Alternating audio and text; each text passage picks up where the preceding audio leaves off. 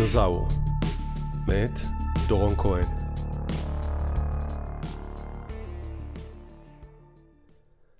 אני תופס את עצמי בוהה בלוח המכשירים כמו תינוק שמביט בעיניים מזוגגות בטלוויזיה בפעם הראשונה.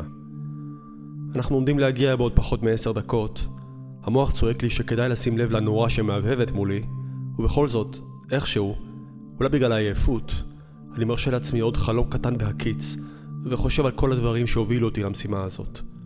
אל שיגור החנית לחקר היעלמות הדינוזאורים. הראשון מתוך ארבעה מתוכננים. הצעקה של גיא מאירה אותי בן רגע וגורמת לי להרים שמאלית כבדה ולהשתיק איזה זמזם שמספק רעשי רקע כבר קרוב לדקה. אבל הנורה המחורבנת ממשיכה להבהב. אתה עיוור? הוא צורח שוב במקומו, הפעם חזק יותר. אתה לא רואה שמשהו שם לא בסדר? אני עונה לו משהו ומסתער עליו מיד. ניר מפנה אליי את מבטו מהצד, מופתע. גיא בכל זאת עדיין אחראי כאן, וככה לא מדברים אל המפקד, גם אם אתה לא ממש סובל אותו. הוא תוקע בי מבט שעדיף שלא אפרש, ואני מתנצל מיד. סליחה, זה לא היה במקום, אני אומר בשקט, ואחרי לחיצה על שני מתגים מצליח לכבות את ההבהוב. מה זה היה? הוא שואל. אני עורך סדרת בדיקות מהירה. הכל נראה תקין, אני עונה. בטח איזו תיבה התרופפה בטלטול שהיה לפני כמה דקות. טוב, אחרי שננחת נבצע בדיקה כללית. אני מרים מבט אל הצג הגדול. שבע דקות להגעה. היו שפקפקו ביכולת של החנית לעבור בשלום 66 מיליון שנה. אחרי הכל, מסעה הארוך ביותר לעבר עד היום היה רק על תקופת האבן. הוא היה מוצלח, כמו כל השיגורים שקדמו לו, אבל ההחלטה לשגר צוות אל הקרטיקון המאוחר הרימה לא מעט גבות. תמיד היה מי שהתלונן על בזבוז כספי משלם המיסים, או שבכלל הטיל ספק מוסרי בכל פרויקט המסע בזמן. אבל בסוף היו מספיק מדענים ששכנעו את מקבלי ההחלטות שכדי לפתור את הבעיות האקולוגיות של ההווה, כדאי ללמוד מהעבר, ובעיקר מהשואה האקלימית שהביאה להכחדת הדינוזאורים. החנית התגלתה כמכונה יציבה מאוד, המסוגלת להעביר אנשים וציוד לכל תקופה ולהחזירם בשלום.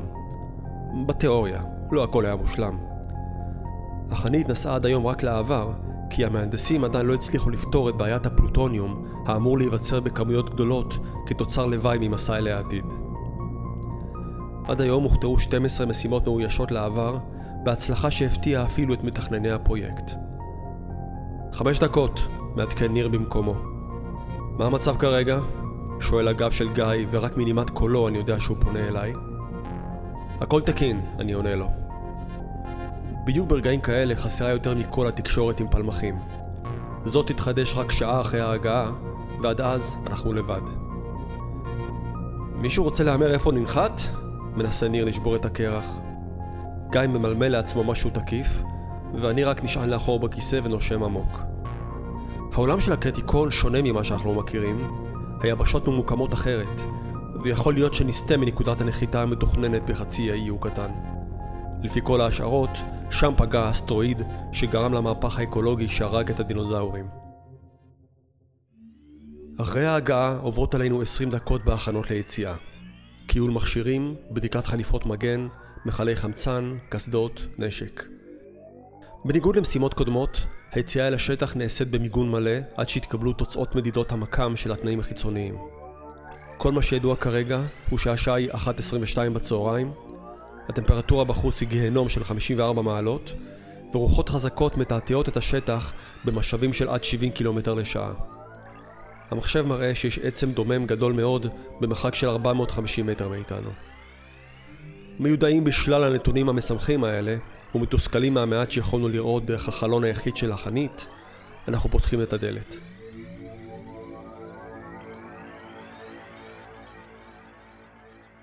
האור החזק מציף ומסנוור אותנו.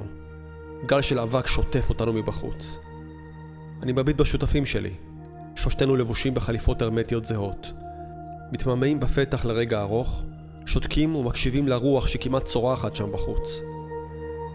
גיא יוצא החוץ הראשון ואני אחריו. יורד ברמפה אל קבלת הפנים הבוערת של הקרטיקון.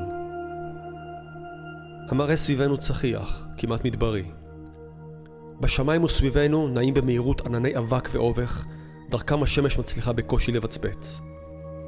אני מנסה לשווא למצוא קו אופק, ונבהל לרגע כשהרגל השמאלית שלי דורכת על שלט של דג ומפצפצת אותו לגמרי. ניר שובר את השתיקה בהצהרה כמעט חגיגית. ברוכים הבאים לקרטיקון! אני מחייך לעצמי ומביט סביב. סלעים כהים, פה ושם מפוזרות עצמות דגים, כמו גם שרידים של משהו מעופף שמזכיר לי שחף גדול. הכל יבש ומכוסה בחול. הכל מעיד שהיה פה פעם ים או נהר גדול. גיא מביט סביב בשתיקה כמה רגעים, ואז מרים את ידו ומצביע לכיוון צורה כהה במרחק, גוש אותו הרוח לא מצליחה לפורר. זה כנראה מה שקלט המחשב של החנית, הוא אומר.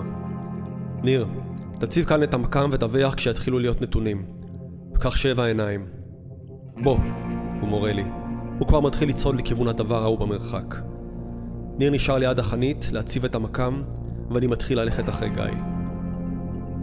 הרוח מתעקשת להאט אותנו, ומבעד לאובך לוקח עוד עשר דקות עד שאני מצליח לזהות מה אני רואה.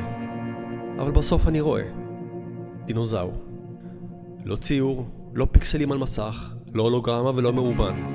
זה הדבר האמיתי, או לפחות היה הדבר האמיתי כשעוד היה חי. עכשיו הוא בעיקר שלד, שעליו עדיין תלויים שרידים אחרונים של אור מיובש וקצת בשר רקוב. הסירחון סביבו עדיין מצליח לחדור את הרוח ואת המסננים בקסדה. פלסיוזאור? שואל גיא. כן, זה זן ימי. יכול להיות מקרופלטה. אנחנו סובבים אותו בזהירות. הענק המת משתרע לאורך של כ-16 מטרים. גופו הוא גליל מעוך שהתהדר בארבעה סנפרים ענקיים. צוואר ארוך של ארבעה מטרים נמתח לפניו ונגמרים בגולגולת שמזכירה לי ראש נחש גדול במיוחד. טוב, קח את הדגימות שלך ונסתלק מפה מהר, לפני שיגיעו כמה קרנוזאורים רעבים, מצווה גיא. ניר, מה המצב אצלך? התשובה של ניר מנסרת לי את האוזן בקשר. עוד שתי דקות יהיו לי מדידות ראשונות. גיא מביט בשעונו. טוב, אחרי שתדווח, חזור לחנית וצור קשר עם פלמחים. בזמן שגיא מתעד במצלמת הקסדה שלו את המקום, אני מגרד מה שאפשר מהפגר. בינתיים, הרוח קצת נרגעת, האבק שוקע, ומגלה לנו קו חוף כ-150 מטר ממזרח. שנינו סוגרים את רוב המרחק הזה, כשניר מתחיל לדווח. תראו, המכה מתקשה לזהות איפה אנחנו בדיוק. מה זאת אומרת? אני מתאמץ לשאול, ושומע את עצמי מתנשף בקסדה תוך כדי טיפוס אל קו החוף הגבוה. הוא עונה לי משהו, אבל באותו רגע הרגל שלי פוגעת באבן ואני נופל.